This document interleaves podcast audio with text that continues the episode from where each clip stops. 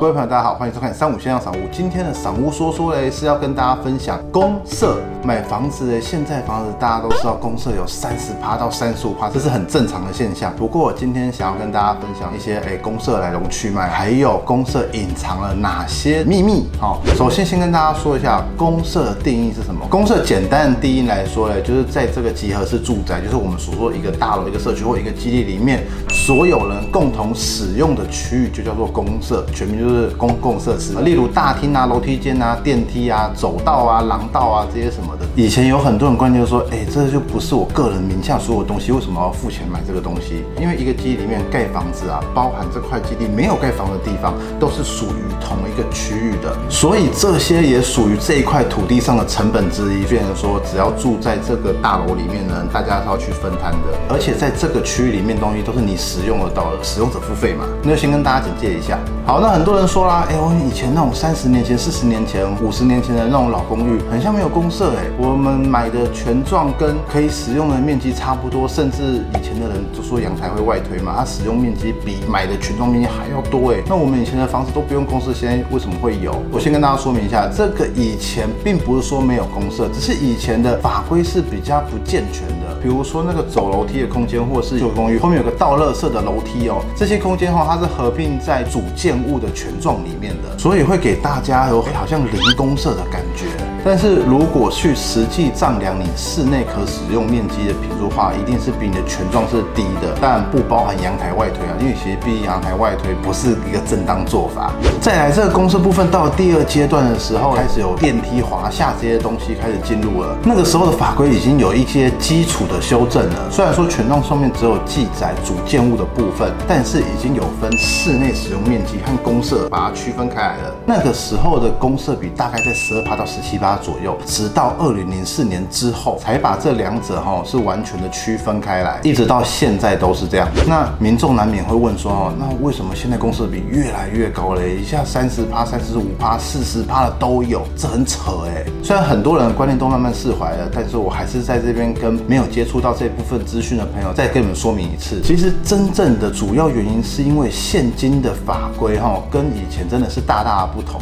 还有包含了很多的消防法规，它都是。是不一样的。第一个是以前的房子是不用退缩的，几乎土地多大就是沿着边边这样子盖。但是现在的新大楼社区这些，他们都一定要按照道路宽度的比例去做一定部分的退缩，所以这个会造成了什么？容积率没有变，但是建蔽率变小的时候，如果建商想要维持跟原本差不多的楼地板面积的话，就必须要把楼往上盖。那这个容积率和建蔽率的部分，其实是在盖房子里面非常重要的。依据，那简单讲解一下好了。容积率就是说，譬如说，在一块一千平的基地里面，我可以盖多少的总楼地板面积？而建蔽率是在讲，比如说一千平的基地里面，只有多少的面积是可以拿来盖地上物的。好，那我们回过来讲，刚刚讲到说，在一样的条件下面，建商想要维持一样楼地板面积的时候，我们建筑物就必须要往上盖。那往上盖的时候，就会遇到消防法规的问题。现在规定是，只要是八楼以上，就一定要新。增一支逃生梯，十二楼以上就必须要有具备救灾中心，就是一些防火的措施。那如果在更高楼层或超高楼层的话，还要另外召开一个审查的会议。那这个的分水岭是在于二零零三年八月三十一号，泸州大喜市的社区那个大火案之后，台湾的这个法规才特别重视这个消防的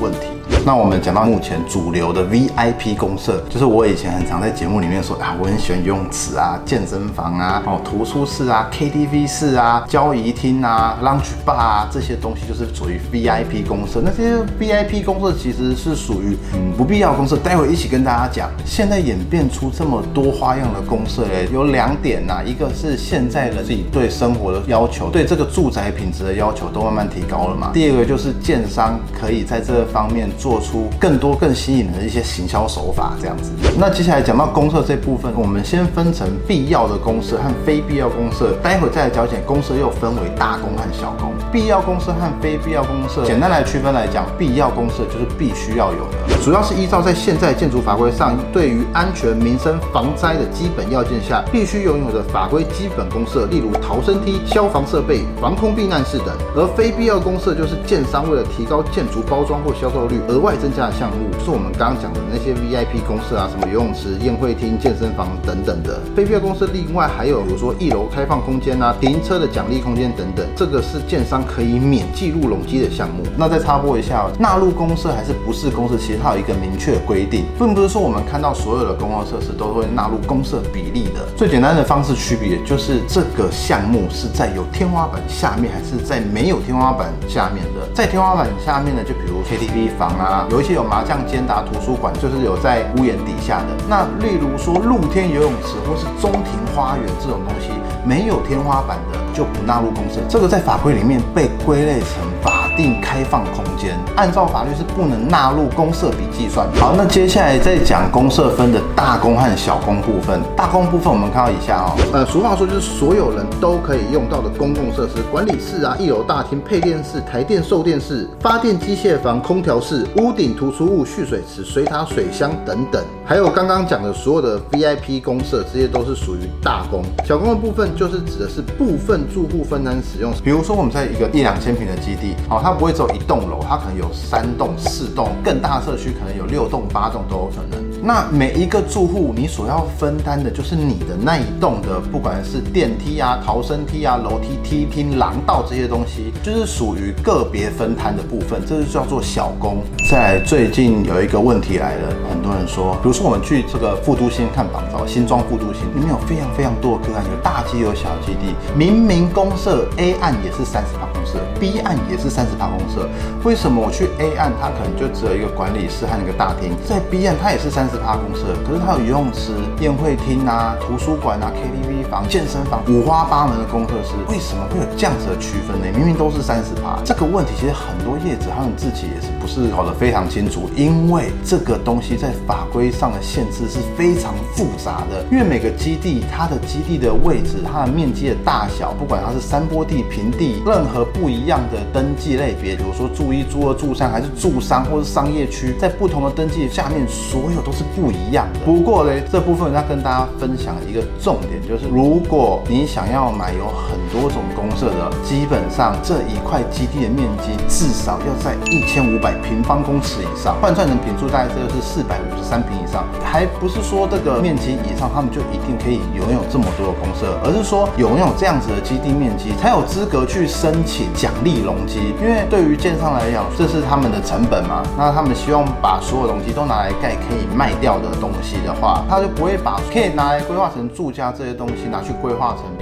图书馆、一个视听室，他们不会这样做。我要讲就是说，小基地也是三十八，大基地也是三十八的时候，小基地一样，我需要逃生梯，我找超过八楼以上，我一样有消防通道，那我一样有电梯，要有廊道啊，我的门厅这些都要有。可是大基地也都要有这些，包含这个水塔、配电箱这些都是要有。可是小基地如果是一层楼两户的话，两户去分摊这些公共空间，跟大基地一层。六户，当然六户的会需要大一点，可是它更多人在分摊了，所以他们会有比较多余的空间间可以拿出来做其他的规划，所以一定要在这个面积下面，你才有资格去申请奖励容积。那这些奖励容积出来，就是可以盖各种 VIP 公社。盖了这些公社以后，当然在行销包装上面手法就越多啦，就是说，哎呦，买我们的社区有什么什么什么，你就不用再去外面参加健身房啊，不用去外面游泳啊，然后小孩子在自己家庭院可以玩得很开心啊，什么啊。如果这样说起来的话，好像大基地比较好。小基地又没那么好，但其实应该不能这样说。能不能拥有这些奖励容积去做丰富的 VIP 公社？哎，这是取决于它的先天条件。那有一些建案如果是盖在山坡地上，它也有可能没有这个资格。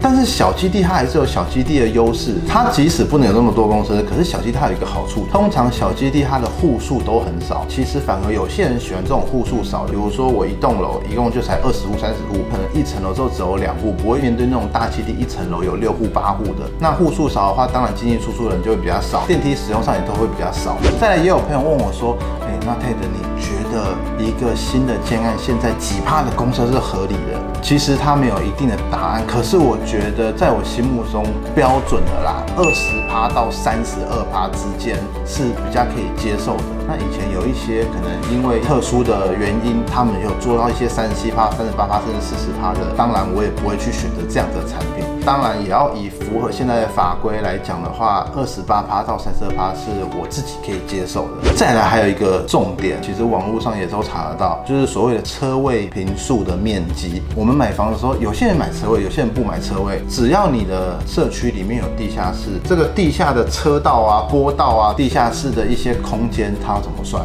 这个网络上它其实是写的很细啊。这边我简单带过提醒大家一个重点，就是你们要注意，你买的车位的。平数的权状的登记，这个平数一定是越大越好。为什么是越大越好？因为它小的话，就代表它把这个公共的面积拿去分摊到其他的公社上面呢，那就会造成你们买的房子啊，公社比会提高。这边跟大家提醒，其实合理的车位平数大概是在八到十二平，甚至到十三、十四平、十五平都是有。如果是低于八平的话，就代表这个他们登记的方式是对于我们消费者比较没有利的。不过我觉得这个可能不是。大家最主要考量的因素。不过在这边还是跟大家提醒一下。最后哎，我们了解了以上这些资讯以后，额外再给大家两个小提醒。第一个是，嗯，去买房子的时候，可能销售人员或者是房仲啊，跟你说啊，我们这边公社比例很高，是因为我们拥有什么样的花园啊？你看我们前花园多大，后花园多大？你看我们这么好的公共空间，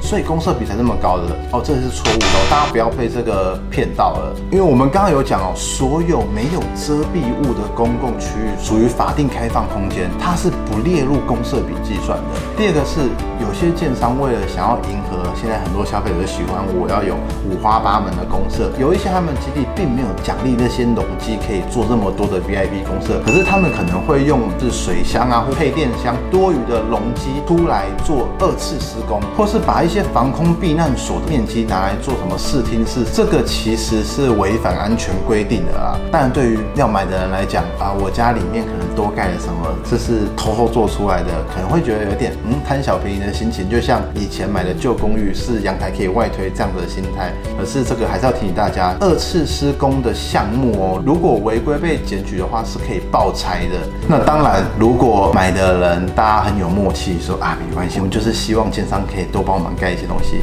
大家都没说话的话，当然是没事。可是哪一天如果是被人家检举了，哇，那是要拆掉，只是。得不偿失啊！好了，以上是今天的分享。那各位朋友，如果看完这影片，你们有什么想法，或有更多资讯的话，欢迎留言在底下，可以大家可以互相交流啊。有买过了，也欢迎你们分享你们的心得，